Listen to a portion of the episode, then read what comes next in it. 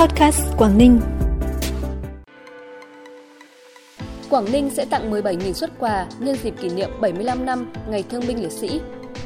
Thành phố Móng Cái triển khai nhiều giải pháp đảm bảo nguồn thu ngân sách. Giải chạy miễn phí Cool Marathon Hạ Long thu hút hơn 1.000 em nhỏ đăng ký là những tin tức đáng chú ý sẽ có trong bản tin podcast tối nay 13 tháng 7. Sau đây là nội dung chi tiết. Thưa quý vị và các bạn, phát biểu tại hội nghị trực tuyến toàn quốc triển khai hiệp định đối tác kinh tế toàn diện khu vực do Bộ Công Thương tổ chức vào sáng nay, đồng chí Bùi Văn Kháng, Phó Chủ tịch Ủy ban nhân dân tỉnh khẳng định, hiệp định là cơ hội rất tốt để phát triển thị trường xuất nhập khẩu của cả nước cũng như của tỉnh Quảng Ninh. Thời gian tới, Quảng Ninh sẽ tiếp tục thực hiện việc nâng cao công tác điều hành quản lý nhà nước, thu hút các doanh nghiệp đến đầu tư, đẩy mạnh hoạt động định hướng, thực hiện xuất nhập khẩu theo thông lệ quốc tế, đẩy mạnh các hoạt động xúc tiến thương mại, hàng hóa xuất khẩu, nâng cao năng lực quản lý, sản xuất của các doanh nghiệp.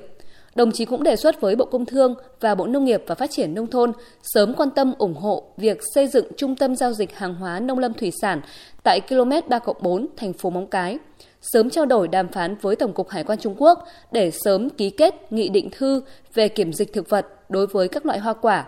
xem xét thực hiện việc giao cho một đơn vị kiểm tra chuyên ngành trực tiếp tại cửa khẩu để giảm thời gian thủ tục, tạo thuận lợi cho doanh nghiệp trong việc thực hiện xuất nhập khẩu tại cửa khẩu. Kỷ niệm 75 năm Ngày Thương binh Liệt sĩ, tỉnh Quảng Ninh sẽ trao tặng hơn 17.000 xuất quà cho người có công, gia đình người có công với tổng kinh phí hơn 26,5 tỷ đồng, tăng hơn 9 tỷ đồng so với năm 2021 tổ chức hội nghị biểu dương người có công với cách mạng tiêu biểu và tôn vinh các tập thể cá nhân có thành tích xuất sắc trong phong trào đền ơn đáp nghĩa tỉnh Quảng Ninh dự kiến vào ngày 21 và 22 tháng 7 năm 2022 tổ chức đoàn đại biểu của tỉnh thăm viếng Nghĩa trang liệt sĩ Trường Sơn và Nghĩa trang liệt sĩ Đường 9 thành cổ Quảng Trị và Nghĩa trang 10 cô gái thanh niên sung phong tại ngã ba Đồng Lộc. 6 tháng đầu năm nay, tổng thu ngân sách nhà nước trên địa bàn thành phố Móng Cái đạt trên 1.600 tỷ đồng, tăng 25% so với cùng kỳ năm 2021. Đã có 7 trên 9 khoản do thành phố thu đạt dự toán so với tiến độ thu là thu từ doanh nghiệp nhà nước địa phương, thu từ lĩnh vực ngoài quốc doanh, thuế thu nhập cá nhân, lệ phí trước bạ, thuế sử dụng đất phi nông nghiệp, tiền thuê đất, thu khác. Hai khoản thu chưa đạt tiến độ thu là thu tiền sử dụng đất và thu phí lệ phí. Để đảm bảo tốt việc thu ngân sách nhà nước trên địa bàn, từ nay đến cuối năm, thành phố Móng Cái bám sát dự toán tỉnh giao, tập trung chỉ đạo quyết liệt công tác quản lý thu ngân sách nhà nước, siết chặt kỷ luật kỷ cương, tăng cường trách nhiệm người đứng đầu trong quản lý, sử dụng tài chính ngân sách, tiếp tục cơ cấu lại thu ngân sách nhà nước theo hướng bền vững, tập trung chỉ đạo quyết liệt để thực hiện nghiêm luật quản lý thuế, chống thất thu, chống chuyển giá, trốn thuế, gian lận thương mại, đôn đốc thu hồi nợ thuế, không để gia tăng số nợ động thuế phí.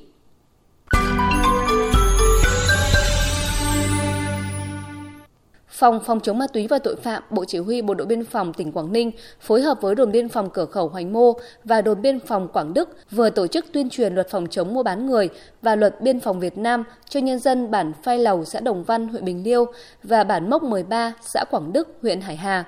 Tại buổi tuyên truyền, hơn 100 người dân của hai bản được cung cấp những nội dung cơ bản của luật phòng chống mua bán người và luật biên phòng Việt Nam, khái niệm mua bán người và các yếu tố cấu thành tội phạm mua bán người, mua bán người dưới 16 tuổi. Tình hình tội phạm mua bán người hiện nay, các hình thức, thủ đoạn và mục đích của tội phạm mua bán người, việc cảnh giác, phòng ngừa, phát hiện tố giác tội phạm buôn bán người và việc tiếp nhận, bảo vệ, hỗ trợ cho nạn nhân bị mua bán, kỹ năng tư vấn và hỗ trợ tâm lý cho nạn nhân bị mua bán. Tri Cục Trồng trọt và Bảo vệ Thực vật tỉnh Quảng Ninh vừa tổ chức khai giảng lớp huấn luyện nông dân nòng cốt về quản lý dịch hại tổng hợp trên cây lúa năm 2022 cho nông dân xã Nguyễn Huệ, thị xã Đông Triều.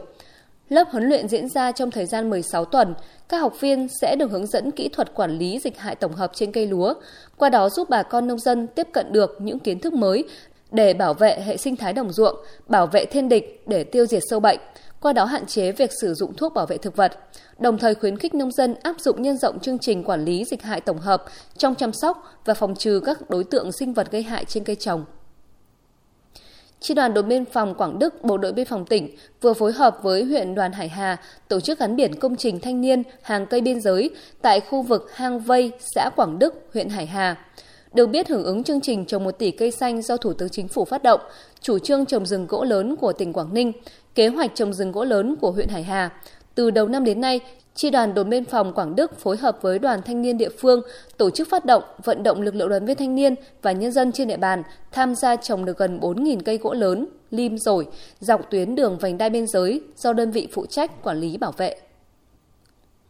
Sáng nay, Công an thành phố Móng Cái phối hợp với đội thanh tra giao thông chuyên ngành số 4, Sở Giao thông Vận tải, đội công tác số 1, trạm kiểm tra tải trọng xe Quảng Ninh tổ chức gia quân kiểm tra xử lý các phương tiện vận tải quá khổ quá tải lưu thông trên các tuyến đường thuộc địa phận thành phố Móng Cái. Trong ngày gia quân, các đơn vị đã kiểm tra hơn 20 trường hợp xe tải vận chuyển đất san lấp cho các dự án khu đô thị hai bên đường dẫn cầu Bắc Luân 2.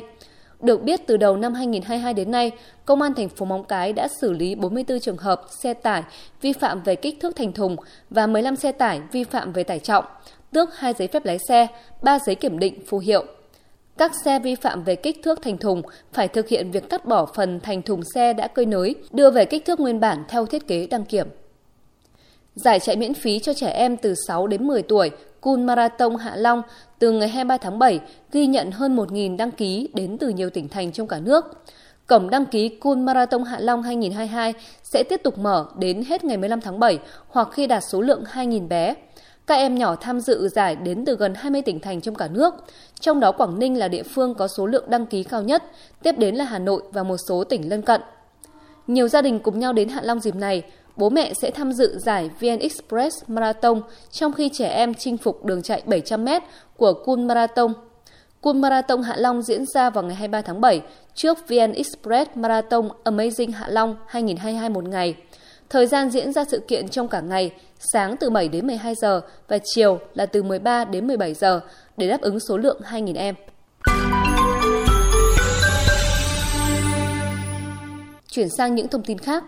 Giá vé máy bay đến các thành phố du lịch như là Phú Quốc, Đà Nẵng, Nha Trang, Đà Lạt, Huế hay chặng bay hot Hà Nội, Thành phố Hồ Chí Minh dịp cao điểm hè đang tăng rất mạnh. Khách mua giờ bay sáng sớm hoặc đêm muộn cũng không có giá rẻ. Giá vé máy bay thậm chí thay đổi chỉ sau vài giờ. Theo khảo sát, giá vé máy bay từ Hà Nội vào thành phố Hồ Chí Minh bay Vietjet khung giờ đẹp khoảng trên 2 triệu đồng một chiều, trong khi của Vietnam Airlines, Bamboo Airways dao động từ 2,5 đến 3 triệu đồng một chiều. Càng bay về gần cuối tuần, giá vé càng đắt. Đáng chú ý, chặng Hà Nội Côn Đảo có giá thấp nhất là 3,5 triệu đồng một chiều nếu bay Vietnam Airlines, nhưng không được bay thẳng mà phải nối chuyến bay ở sân bay Tân Sơn Nhất, hoặc 4 triệu đồng một chiều nếu bay Bamboo Airways. Bên cạnh lý do đang là cao điểm du lịch hè, giá xăng dầu tăng nóng chính là yếu tố ảnh hưởng lớn đến giá vé máy bay khi nhiên liệu chiếm tới 38% chi phí kinh doanh của ngành hàng không. Các hãng bay cho biết đã phải tăng giá vé máy bay để cân đối chi phí vận chuyển. Mới đây, Tổng cục Thuế đã ra mắt ứng dụng eTax Mobile, ứng dụng nộp thuế dành riêng cho hộ cá nhân kinh doanh. Chỉ với một thiết bị điện tử có kết nối Internet, hộ cá nhân kinh doanh có thể dễ dàng nộp các loại thuế như thu nhập cá nhân, giá trị gia tăng, thuế đất, tiền thuê đất ở mọi lúc mọi nơi trên ứng dụng eTax Mobile. Ngoài việc chỉ mất có 5 giây để thao tác, người dùng cũng có thể tra được thông tin về hóa đơn, chứng từ đã nộp, đồng thời tra cứu được các thông tin khác của ngành thuế. Gần 70 thành phố ở Trung Quốc đã phát đi cảnh báo nắng nóng cao nhất. Giới chức Trung Quốc cảnh báo các thảm họa thời tiết có thể xảy ra từ giữa tháng 7 này do biến đổi khí hậu. Thành phố Thượng Hải chứng kiến nhiệt độ từ 40 độ C trở lên nhiều khu vực trong 6 ngày liên tiếp. Nắng nóng cao độ tại thành phố 25 triệu dân diễn ra trong tình cảnh gần 50% số quận phải xét nghiệm đại trà vì biến thể Omicron, khiến cán bộ y tế vất vả trong những bộ đồ bảo hộ y tế kín mít.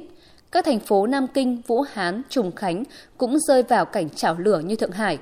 Các tỉnh Thiểm Tây, Chiết Giang, Tứ Xuyên luôn duy trì mức nhiệt từ 37 đến 40 độ C. Nắng nóng khiến mặt đường nhựa nhiều nơi bị chảy. Biện pháp chống nóng phổ biến là phun nước hạ nhiệt cho mặt đường, dùng hệ thống phun sương mái nhà hay dùng quạt hơi nước trong nhà. Thậm chí một số nơi, người dân xuống hầm trú ẩn để tránh nóng. Thượng viện Thái Lan vừa thông qua dự luật cho phép một số tội phạm tình dục lựa chọn thiến hóa học để được giảm án tù. Dự luật được Hạ viện Thái Lan thông qua hồi tháng 3 và được Thượng viện chấp thuận ngày 11 tháng 7 với 145 phiếu thuận, 2 phiếu trắng. Dự luật cần vượt qua thêm một cuộc bỏ phiếu và được Hoàng gia phê chuẩn trước khi trở thành luật. Theo dữ liệu từ Cục Cải huấn Thái Lan, trong số 16.413 tội phạm tình dục ra tù giai đoạn 2013-2020, có tới 4.848 người tái phạm, Dự luật quy định một số tội phạm tình dục thuộc diện nguy cơ tái phạm cao có thể tự nguyện lựa chọn thiến hóa học, tức tiêm thuốc làm giảm hàm lượng testosterone trong cơ thể để đổi lấy mức tù ngắn hơn nếu có sự chấp thuận của hai bác sĩ. Những người này sau đó sẽ được giám sát trong 10 năm và phải đeo vòng tay theo dõi điện tử. Thông tin vừa rồi đã khép lại bản tin podcast Quảng Ninh hôm nay. Cảm ơn quý vị và các bạn đã quan tâm đón nghe. Xin kính chào tạm biệt và hẹn gặp lại.